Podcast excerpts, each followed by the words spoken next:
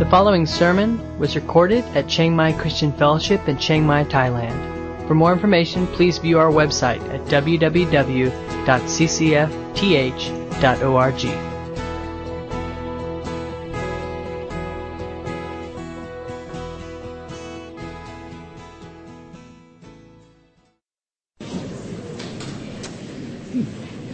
All right.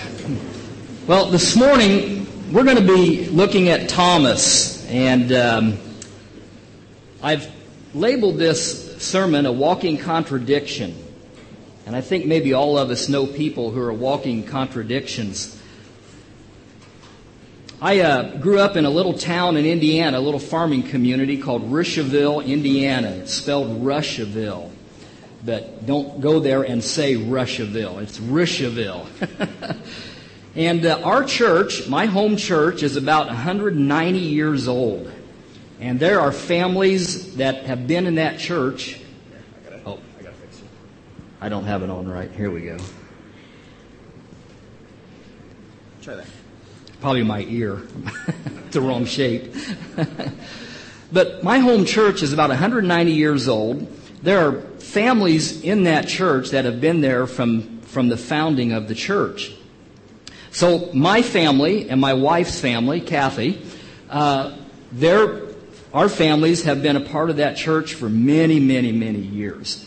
So I grew up in that church as a small boy, all the way up, was married in that church. Uh, that's the church that ordained me as a, as a preacher. So growing up in that church, being a, farming community church, people were very close. Everybody in the church was very close. And there was a man in, in, in this church. His name was John. A man that I had known, went to school with these kids, played in a band with these kids through youth group. And John was, and his wife were one of those families that always came to church. John was always very quiet. He served on the church board. He was a deacon. Uh, very faithful, there every Sunday. Well, after I graduated and Kathy and I went to Bible college and then I got, Kathy and I got married and after first semester of Bible college, I ended up joining the Air Force and went to the Air Force, moved away from my home for several years and then came back. Well, when I came back to my hometown, I went to work in a factory, a steel mill. Went working there as a construction millwright. Well, in this factory also worked John from my home church. And uh, I didn't know that John worked there. Well, didn't take very long for me to realize that John was a walking contradiction. Quiet John, serving John in church, in the factory was loud, vulgar, foul mouthed John in the factory and it blew me away. He was racist. He was a troublemaker. he was the total opposite of everything that I had seen and known of John in church. And I just couldn't believe it. And here John and I were working side by side, and he would carry on like this Monday through Saturday, and then Sunday we'd be sitting in church and John was back to his quiet servant self. And I thought, whoa, Lord, never let me be like that. Well, this morning we're going to look at another walking contradiction, and that's Thomas. And we're going to, what I want to do, we're going to be looking in the Gospel of John. There's three times in the Gospel of John that John records the words of Thomas. Now, Thomas also had another name. His name was Didymus. Both of these names mean twin. The Bible doesn't tell us a whole lot about Thomas, but what it does tell us lets us know that Thomas was indeed a walking contradiction. And so, what I want to do this morning is go through these three times in the Gospel of John where John records things that, that Thomas say. And I think we can we can kind of learn just from the words that Thomas says and his attitude about what kind of a man Thomas was. Well, the first time John records the words of Thomas is in the 11th chapter of the Gospel of John, verses 1 through 16. So if you have your Bibles, let's look at John 11, verses 1 through 16. A man named Lazarus was sick. He lived in Bethany with his sisters, Mary and Martha. This is the Mary who later poured the expensive perfume on the Lord's feet and wiped them with her hair. Her brother, Lazarus, was sick. So the two sisters sent a message to Jesus telling him, Lord, your dear friend is very sick. But when Jesus heard about it, he said, Lazarus' sickness will not end in death. No, it happened for the glory of God, so that the Son of God will receive glory from this. So although Jesus loved Martha, Mary, and Lazarus, he stayed where he was for the next two days. Finally, he said to his disciples, Let's go back to Judea. but his disciples objected. Rabbi, they said, only a few days ago, the people in Judea were trying to stone you. Are you going there again? Jesus replied, There are 12 hours of daylight every day. During the day, people can walk safely. They can see because they have the light of this world. But at night there is danger of stumbling because they have no light. Then he said, Our friend Lazarus has fallen asleep, but now I will go and wake him up. The disciples said, Lord, if he is sleeping, he will soon get better. They thought Jesus meant Lazarus was simply sleeping, but Jesus meant Lazarus had died. So he told them plainly, Lazarus is dead. And for your sakes, I'm glad I wasn't there, for now you will really believe. Come, let's go see him. Thomas, nicknamed the twin, said to his fellow disciples, Let's go to and die with Jesus. And you gotta love this. Jesus has just received word that Lazarus, his good, close, and personal friend, is about to die. And there's no way that Jesus can make it to where Lazarus is before he dies. So, Jesus decides to make this a very special occasion for the 12 disciples. He, he sees this as an opportunity to teach and to reveal more of who he is. So, Jesus gives them the news. We're going into Judea. And how do they respond? Jesus, are you crazy? have you forgotten that they want to kill you there? But Jesus said, No, we have to go because Lazarus is asleep.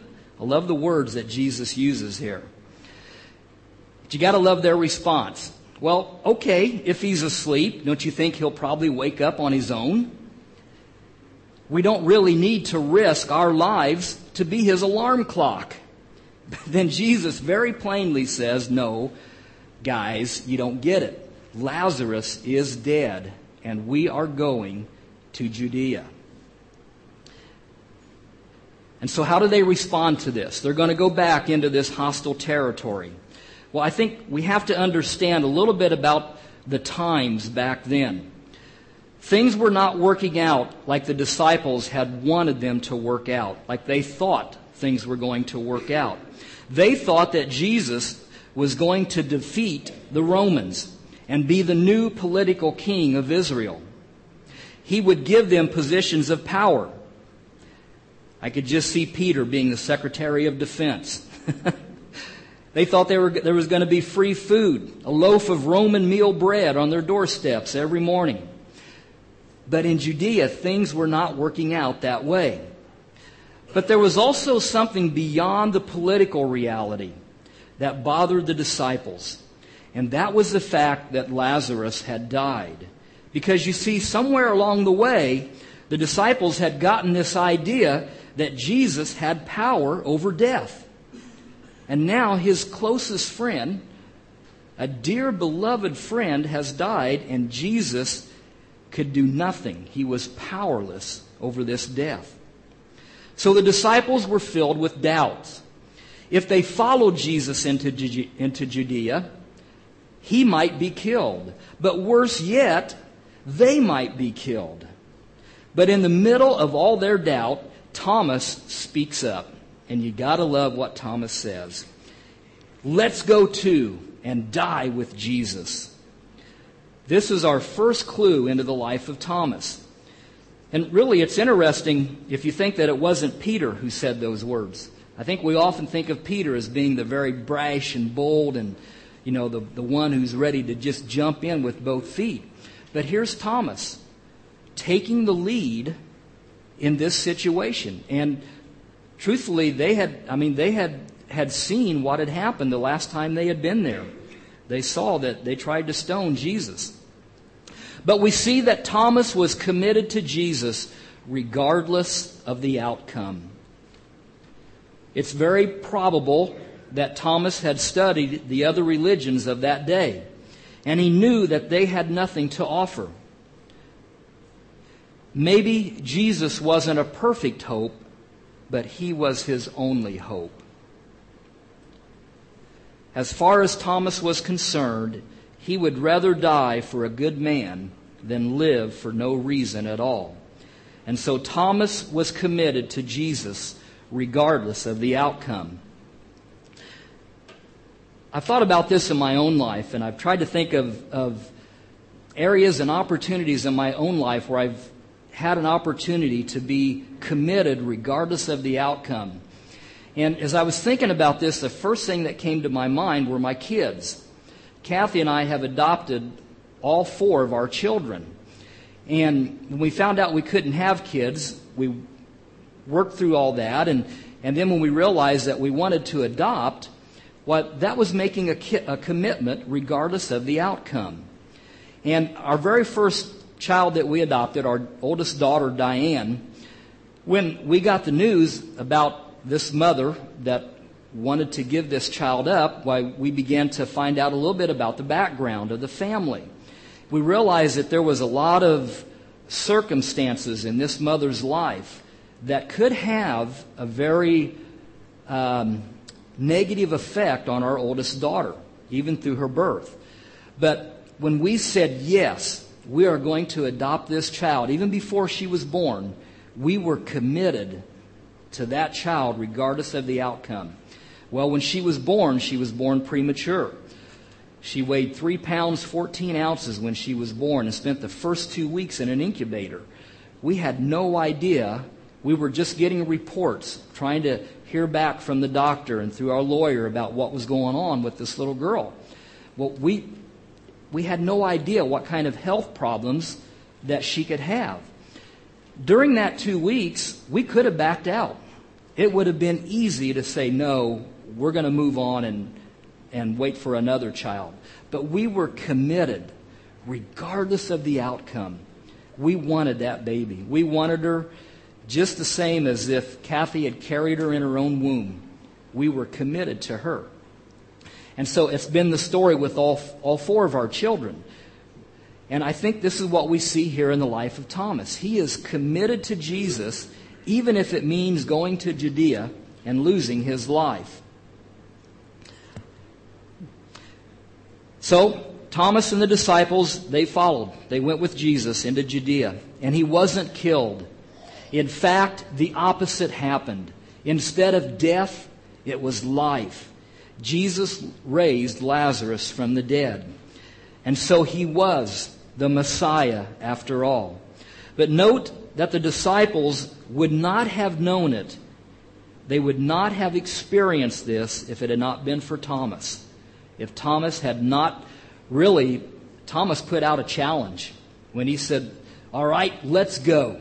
Let's go and die with Jesus. Well, what were the others going to say? I mean, think about you if you were in that situation. You going to be the one that's going to shrink away? No, I don't think so. So Thomas put out the challenge. The disciples followed and they saw saw this tremendous miracle take place. And so we see that Thomas was committed regardless of the outcome.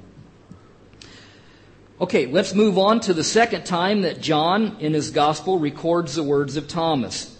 It's the 14th chapter of the Gospel of John, the first five verses. Jesus had just told the disciples that one of them was going to betray him, one of them was going to deny him, and that he was going to leave. It wasn't exactly a comforting bedtime story that the disciples were hearing, but he told them these things weren't going to be all that bad. So let's read in John 14, the first five verses. Don't let your hearts be troubled. Trust in God and trust also in me. There is more than enough room in my Father's home. If this were not so, would I have told you that I am going to prepare a place for you? When everything is ready, I will come and get you, so that you will always be with me where I am. And you know the way to where I am going. And here comes Thomas. No, we don't know, Lord. We have no idea where you are going, so how can we know the way? have you ever been in a classroom?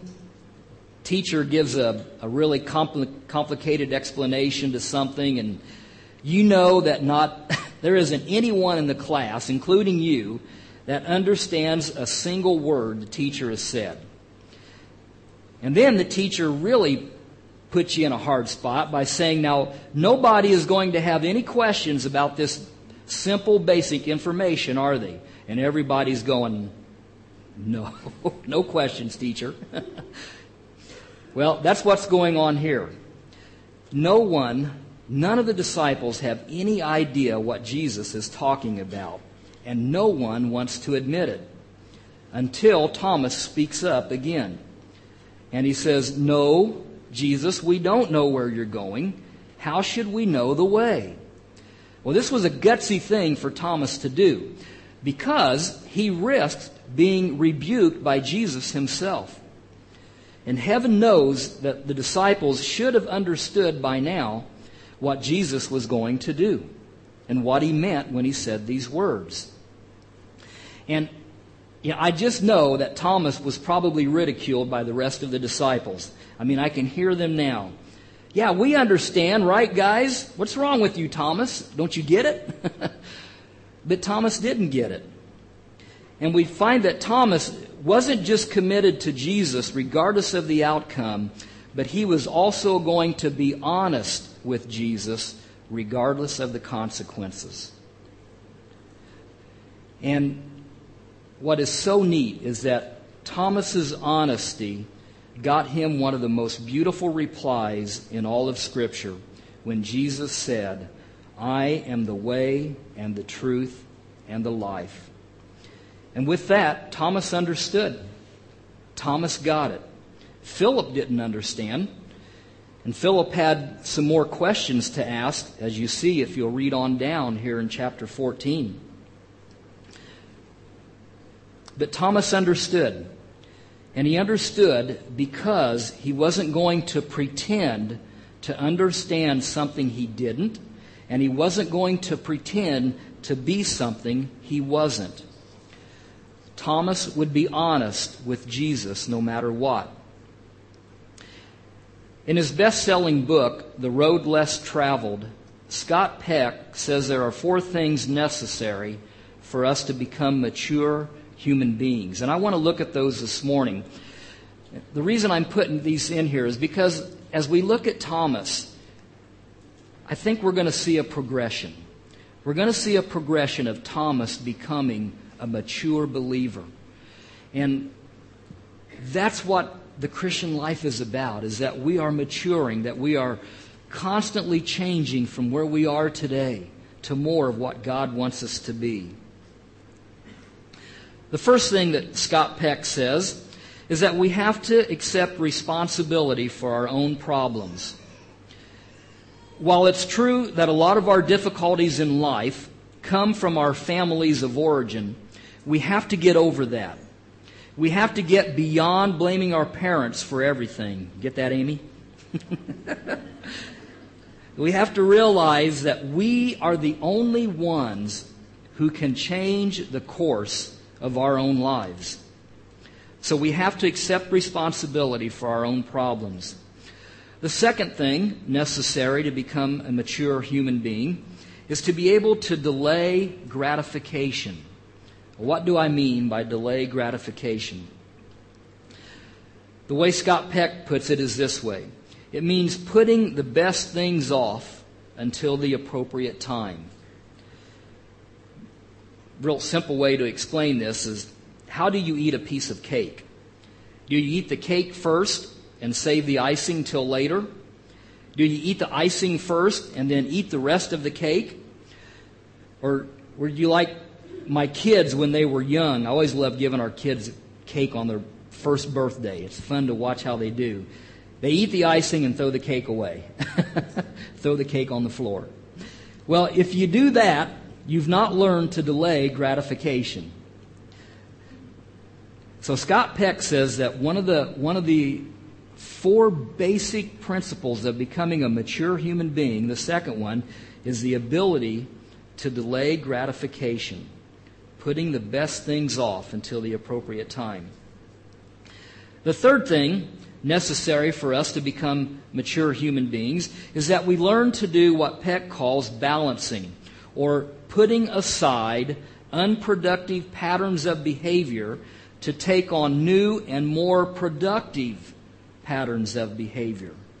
Or, to put it simply, to keep growing up. There's a book out that has a great title. I haven't read the book, but the title The title is The Five Divorces of a Healthy Marriage. Now think about that. Talk about a contradiction. The Five Divorces of a Healthy Marriage. But what the title acknowledges is that we have to continually, continuously divorce ourselves from previous ways of behaving to take on new and more productive ways of behaving if we are to keep our marriage growing through the years. The things that brought us together as newlyweds are not the things that make us good parents, which aren't the things that will hold us close once the children are gone. As we go through each stage, we must put aside one way of behaving to take on a new and more productive way of behaving. And so Scott Peck in his book says this is this is important for us to be able to become mature human beings, to become mature adults. The fourth thing that is necessary for us to become mature human beings is that we be dedicated to honesty, no matter what. Now, the fact is that everybody lies. Is there anybody here today who's never told a lie? Don't raise your hand. Because you'll be lying if you did. But it's the dedication to truth and honesty that leads us to maturity. The dedication to truth and honesty. And, you know, this is, I think for most of us as parents, this is one of the things that we really try to, to bring home to our kids is to always be honest. Our son Sam, who's now in college, when he was in high school, we had a rule and that rule was that he was to never ride on a motorcycle without a helmet. And he knew the rule. All of his friends had motorcycles and they were always going into town. He, but we had a rule that he was to never get on a motorcycle without a helmet. Well, God, in his great infinite mercy and wisdom, knew that Sam was not riding, was not wearing a helmet when he was riding on the motorcycles with his friends. So one night, Kathy and I had been out to eat. We went out for a late dinner. And it was about 11 o'clock at night, and we were coming back from downtown, coming up Chiang Mai Hong Dong Road to the Big C. Well, get over in the turn lane, right there at Big C, and guess who's on a motorcycle in front of us with two of his buddies? Sam. None of the three boys were wearing helmets. So Kathy and I are sitting there in the car going, hmm, can't wait to get home and have a talk with this boy. so we didn't, I didn't beep the horn or nothing. Just, just let them go on and we went on home and about midnight Sam gets home and I'm waiting up on him when he gets home. I said, Sam, where you been? Oh, just down at the guy's house hanging out. I said, Ah, did you guys go anywhere? Uh, yeah, we went into town. Okay. So how'd you go? Take Song Tao? No, we rode the motorcycle. Oh, did you wear your helmet? Yes. Really? I said, Well, guess who was sitting behind you at the light at Big C on Hongdong Road? And you should have seen his eyes. his eyes got real big, and I said, I can tell you who was on the bike, what order you were sitting, and that none of you were wearing a helmet. so we had a nice little talk that night. you know, I think for most of us, we, we tell our kids that honesty is not the best policy, it is the only policy. And I think that's a good lesson for us to learn. So, for us to become mature human beings, we have to be dedicated to honesty no matter what. Thomas was going to be honest with Jesus no matter what. And his honesty let him know that Jesus was the way, the truth, and the life. okay, now we come to the third time that John in his gospel records the words of Thomas. And this is in the 20th chapter of the Gospel of John. And I'm not going to read the whole chapter. You can read this. Most of you know the story. This is the story of the resurrection that John records in his Gospel. Jesus has been raised from the dead. And the disciples and other Christians were meeting together, meeting together for the first Sunday evening church service. Well, at least that's what I call it. when all of a sudden, through a bolted door, who enters the room? It's Jesus.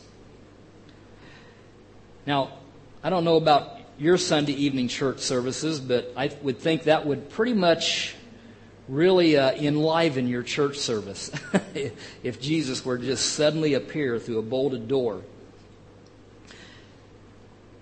Jesus comes in and he gave the disciples some instructions and he sent them on their way. But the interesting thing to note is that Thomas was not there. Thomas was not a part of this meeting.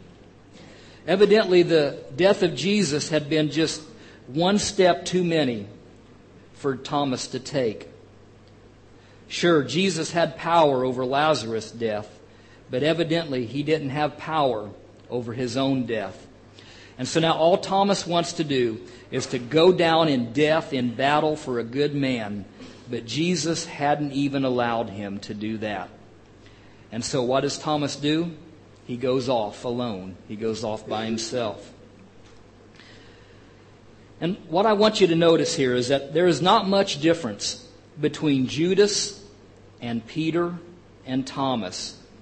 One betrayed Jesus, one denied him, and one walked out on the rest of his friends when they needed him the most. However, there is a difference. There is a difference. And the difference was not in their failure.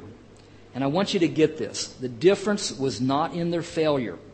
The difference is in what they did after they failed. And this is, if, if I want you to get anything this morning, this is so important, especially for you younger people sitting here today. The difference was not in their failure. The difference is in what they did after they failed. Judas focused on his failure and he killed himself.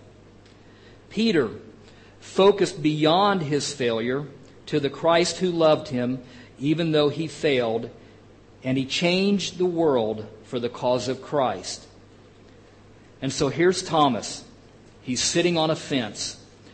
Which way would he go? Would he be like Judas or would Thomas be like Peter? The rest of the disciples go looking for Thomas. They sought him out. Thomas, we've seen Jesus.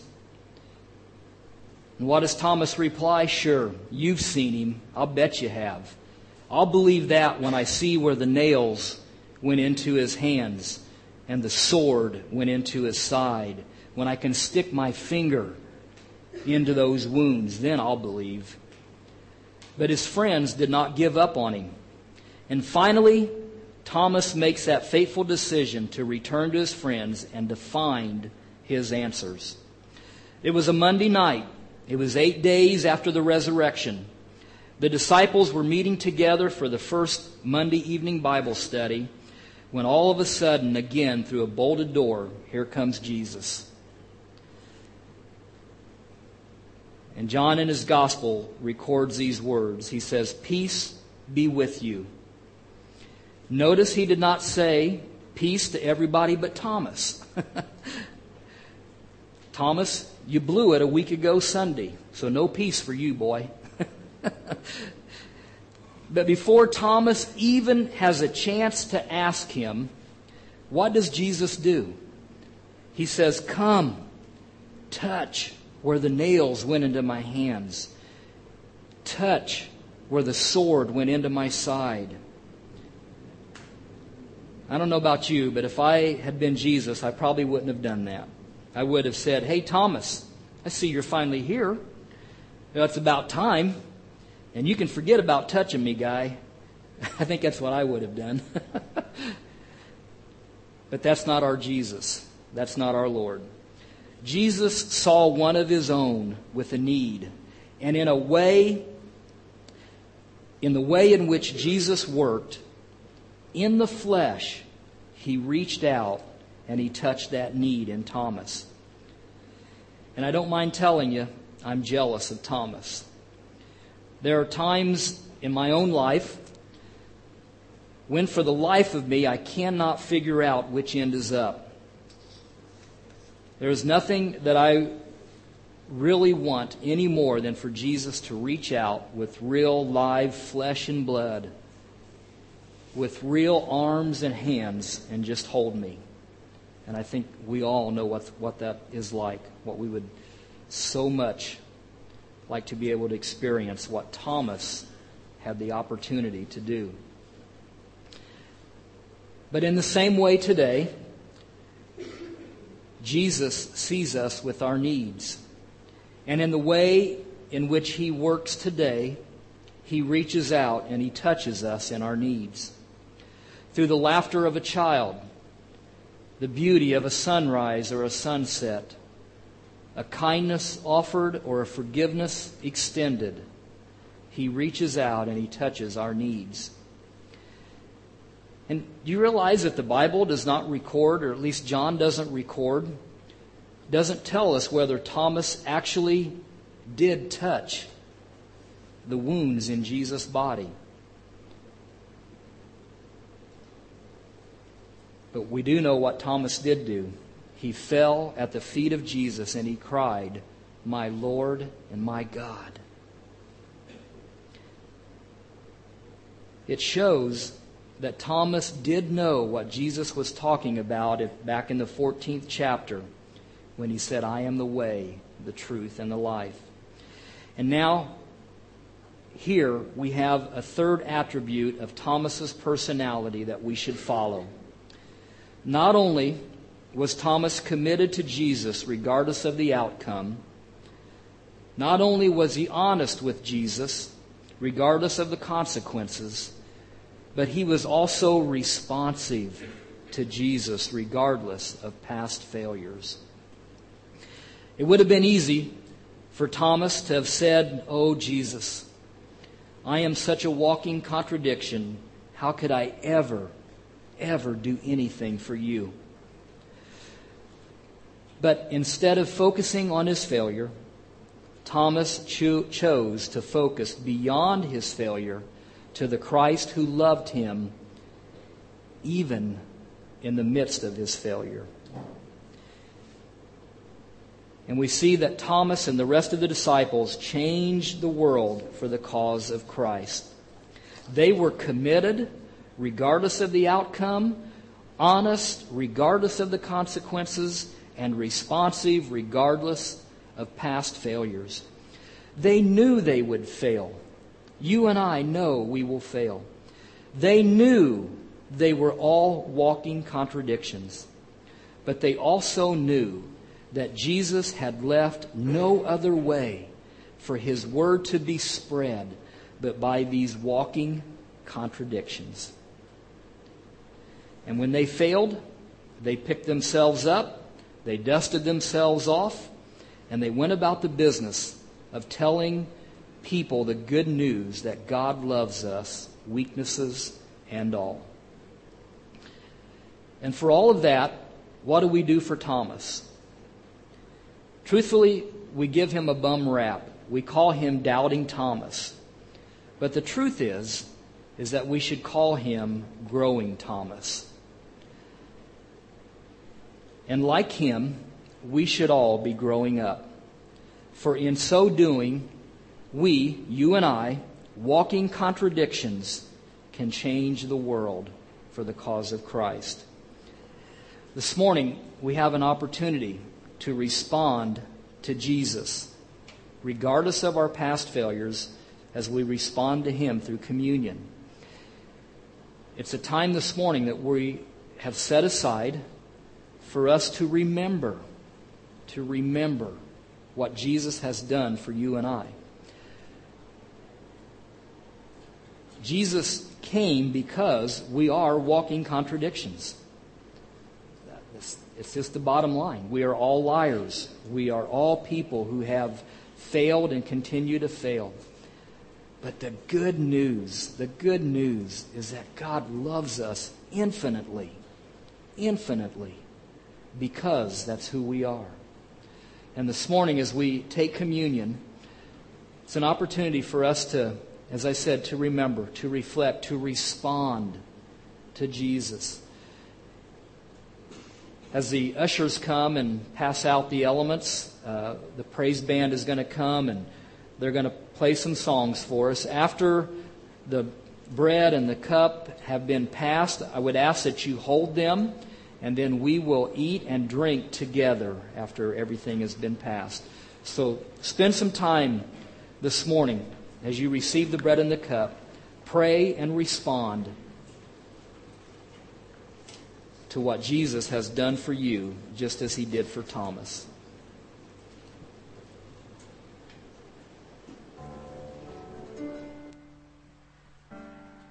You know, Scripture admonishes us to uh, examine our hearts, and especially before we partake in communion. So uh, I thought this would be a good song to share with you about examining our hearts.